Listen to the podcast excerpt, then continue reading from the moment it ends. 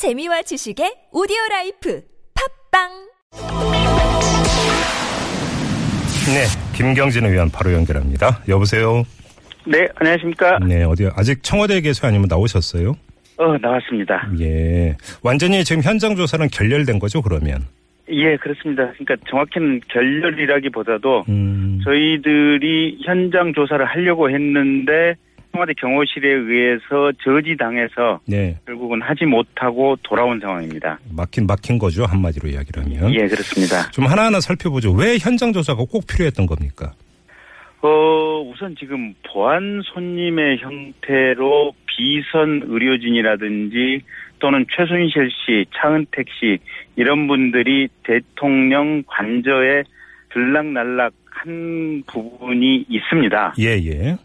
그러면 이 사람들이 도대체 어떻게 들어다녔는지 그리고 보안 손님은 얼마나 많은지 음, 그 다음에 제가 이제 초기 단계에서 그 국정조사 시작 단계에서 경호실 직원들과 접촉을 했을 때 네, 보안 손님 목록에 샘플을 한 장 봤는데 네, 그한 장에 보면 의료 장비를 지참해서 들어가심 이런 기재가 있었습니다. 물론 오. 이제 이름이라든지 주민번호는 기재가 안 돼 있지만 예, 예. 그래서 이제 물어봤더니 이 보안 손님의 인적 사항은 확인하진 않지만 최소한 가지고 있는 소지품에 대해서 검문 검색은 한다. 음, 그래서 소지품 중에 특수한 물건들이 있으면 그 내용을 보안 손님 목록에 기재를 하고 이걸 컴퓨터상에 이제 보존을 해놓는다라고 얘기를 했습니다. 의원님 잠깐만요. 계속 이제 보안 손님이라고 하는 용어를 쓰고 계시는데 좀 설명 좀 부탁드릴게요.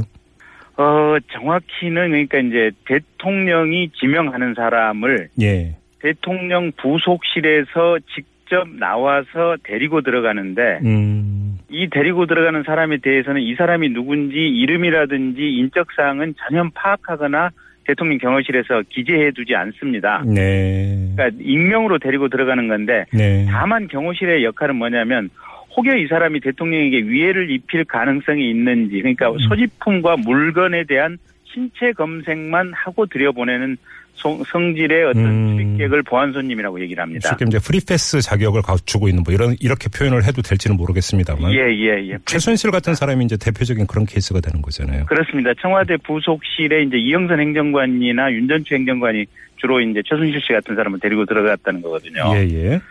근데 어쨌든 그 보안 손님에 대해서 이제 청와대 경, 경호실에서 정리해 준 정리해 둔 내용을 보면 이렇게 의료 정비 지참해서 들어갔다는 기재를 이제 봐서 이게 음. 얼마만큼 빈번하고 자주 있는지 네. 그게 최소한 날짜는 표시가 돼 있거든요. 아, 예, 그래서 예. 이제 그런 점들을 좀 확인하려고 해서 이제 갔는데 네. 오늘 경호실에서 이제 그 재밌는 얘기를 했습니다. 음. 그게 자신들은 음, 경호 실패는 아니고 예. 누가 들어왔느냐 이런 문제로 이렇게까지 논란이 된 점에 대해서 경호실장으로서 반추와 반성을 거듭한다라고 음. 경호실장이 얘기를 했습니다. 예. 그러니까 이제 주목해서 봐야 될 대목이 이제 경호 실패가 아니다라고 얘기를 했는 이 대목이거든요. 어허. 예. 그러니까 이제 자신들은 이렇게 보안 손님의 형태로 들어오는 사람에 대해서도 철저한 어떤 신체 검사를 통해서 위해 요소라든지 경호에 문제가 될 것은 다 걸렀다. 음. 그런데 그 사람들이 익명으로 데리고 가서 무슨 짓을 했는가는 결국은 경호실의 소관이 아니고 부속실. 그러니까 예. 부속실의 상급은 또 비서실입니다. 예. 그래서 부속실과 비서실 책임이지 자신들 경호실의 책임은 아니다라는 결국 그런 함의를 담고 있는 음, 겁니다. 그러니까 오늘 현장 조사가 이제 간단히 좀 추격을 하자면 이른바 보안 손님 네. 이 사람들이 얼마나 들락거렸는가를 확인하기 위해서 이제 가신 건데 예. 이게 뭐 예를 들어서 뭐 사전에 청와대의 어떤 자료 협조나 이런 게 전혀 없다 보니까 현장 조사가 불가피했다 이제 이렇게 봐야 되는 거고요. 예, 그렇습니다. 예. 근데 청와대가 그러니까 요새 보면 이제 사실 그 대통령 옆에 있는 사람의 얘기를 들어보면 대통령의 신체 건강 상황이라든지 또 세월호 7시간 행정을 낱낱이 알 수 있는 거 아니겠습니까? 예, 예. 그 대표적인 사람이 지금 이 윤전추 행정관이라든지 이영선 행정관 이런 분들이거든요. 네, 네, 네. 그런데 엊그제 국정조사 이제 증인으로 채택이 됐었는데 이분들이 그냥 불출석 사유서를 내고 안 나왔는데 네. 휴가를 가버렸습니다. 청와대 설명으로는. 영가 같다고 뭐 이렇게 얘기했었죠. 예, 연가 같다고. 예. 그런데 실은 보면 청와대에서 조직적으로 지금 이 사람들을 빼돌린 것 같거든요. 음, 그리고 저희가 요구하는 자료는 일체 지금 청와대가 주, 지 않고 있어서 네. 저희들이 부득이하게 현장에 갈 수밖에 없는 그런 상황이었습니다. 그 말씀 듣다 보니까 참 뭐한 게 농반 진반으로 이런 말씀이 있고, 그러니까 일국의 국회의원들 아닙니까? 오늘 현장 조사에 나섰, 나섰던 분들은. 예. 근데 보안 손님들은 그냥 일반인들이었고요. 네. 일반인들은 프리패스 시키면서 국회의원들은 다 가로막고 섰던 거 아닙니까? 그렇습니다. 이 현실을 도대체 어떻게 받아들여야 되는 겁니까? 강남에서 코스메틱을 하신 분은 프리패스고 네. 또 프로포폴에 중독된 것으로 추정되는 최순실 씨도 프로, 프리패스고 네. 그런데 국민에 의해서 선출돼서 국정을 담당하고 있는 국회의원에 대해서는 음. 국가 안보를 이유로 또 대통령 신체에 대한 위해 가능성을 이유로 잠깐만요. 출입을 못하게 예 오늘 막는다. 오늘 가로막은 이유 중에 하나가 대통령 신체 위해를 가할 가능성 이걸 댔단 말입니까 경호실에서? 예, 이제 정확히 표현을 들면 뭐 이런 이런 얘기입니다. 그 남북 분단 상황에서 청와대 타격이라든지 요인 남살 훈련 등이 있어서 네, 어떤 대통령에 대한 위협이 현실화되고 있는 우려에서 네. 이런 경호 경비 활동 내역이 공개가 되면 음, 국가 안위에 심대한 부정적 영향을 미치는 우려가 있다.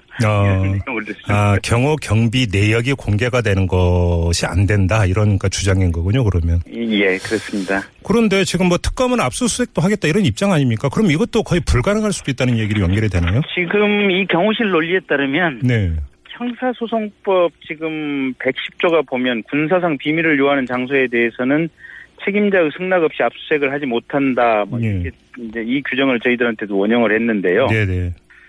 어, 특검 수사에 대해서도 아마 이 형사소송법 110조를 들이대면서 압수수색을 거부할 것으로 이렇게 예상이 됩니다.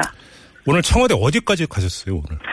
그러니까 정확히는 그 손님들 맞이하는 연풍문에 있다가 나왔습니다. 그러니까 예. 이게 군부대다 보니까 이 연풍문이 뭐냐면 이렇게 청와대에 근무하는 군인들을 면회하러 오는 자리 있지 않습니까? 예, 예, 예, 예. 그 면회소에 들어갔다 왔습니다. 그러니까 청와대 경내에는 전혀 못 들어간 셈입니다. 그러니까 연풍문까지만 갔다면 문전박대 당하신 거네요 한마디로. 예, 그, 그런 셈입니다. 문을 통과를 못했으니까. 네, 네. 아무튼 그나저나 지금 그 청와대는 현장 조사를 거부한 것 아니겠습니까? 법적 처벌을 예. 강구할 수 있는 방법이 없나요라고 지금 5867님이 문자 주셨는데요. 법률상으로는 음, 법률상으로는 공무집행 방해죄에 해당하게 됩니다. 그렇습니까? 음. 예, 그리고 지금 저희들은 그 22일 날 지금 이제 다음 주에 청문회가 예정이 돼 있지 않습니까? 예, 예.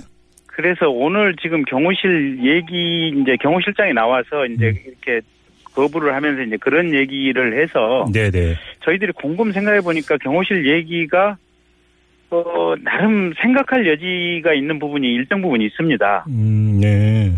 그리고 이제 어, 지난번 청문회 때 이제 김장수 실장이 나와가지고 예. 사실은 그 이렇게 비서실과 이제 안보실 간에 핑퐁 게임이 있었던 그런 부분이 네, 네, 네. 않습니까? 네, 네. 그래서 이제 아직 확정적인 결론은 안 내렸는데 네. 위원들 간에 이럴 바에는 경호실로 한정을 짓지 말고 음. 의무 대통령에 대한 신체 건강을 책임지는 의무를 음 이제 의무병신 병동을 관할하는 경호실 예. 그 다음에 이 부속실을 관할하는 대통령 비서실, 음. 그 다음에 이런저런 안전과 안보에 관한 책임을 지는 예, 국가안보실 네. 이세 군데를 동시에 국정감사 대상으로 삼아서 음. 다시 한번 청문 날짜를 잡아보자. 아, 지금 그 말씀 하셨으니까 7835님이 보내주신 문자로 좀 질문으로 마지막 질문으로 대신하겠습니다. 그 증거가 남아있을 가능성이 적은 청와대 현장 조사보다 네. 이 최순실 정윤회 등 진술을 못 들은 핵심 증인 진술을 듣기 위해서 청문회 연장이 더 합리적이지 않나요? 라는 질문을 주셨거든요.